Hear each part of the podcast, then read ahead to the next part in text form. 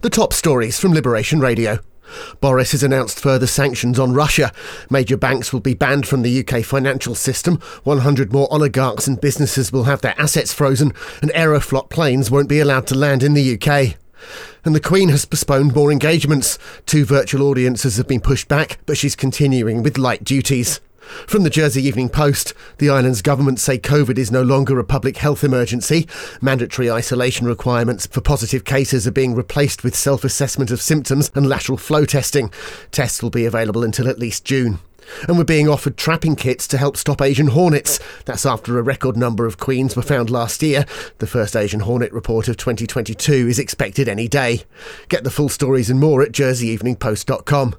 In Guernsey, businesses are being warned to expect Russian cyber attacks. Cybersecurity experts have issued an alert that businesses should prepare for the possibility that sanctions on Russia could lead to a wave of retaliatory hacks. And local dietary supplement business Healthspan has been sold for £65 million. Norwegian firm Orkla Health has acquired the company. They say the firm will continue to be based in Guernsey with the same management and staff.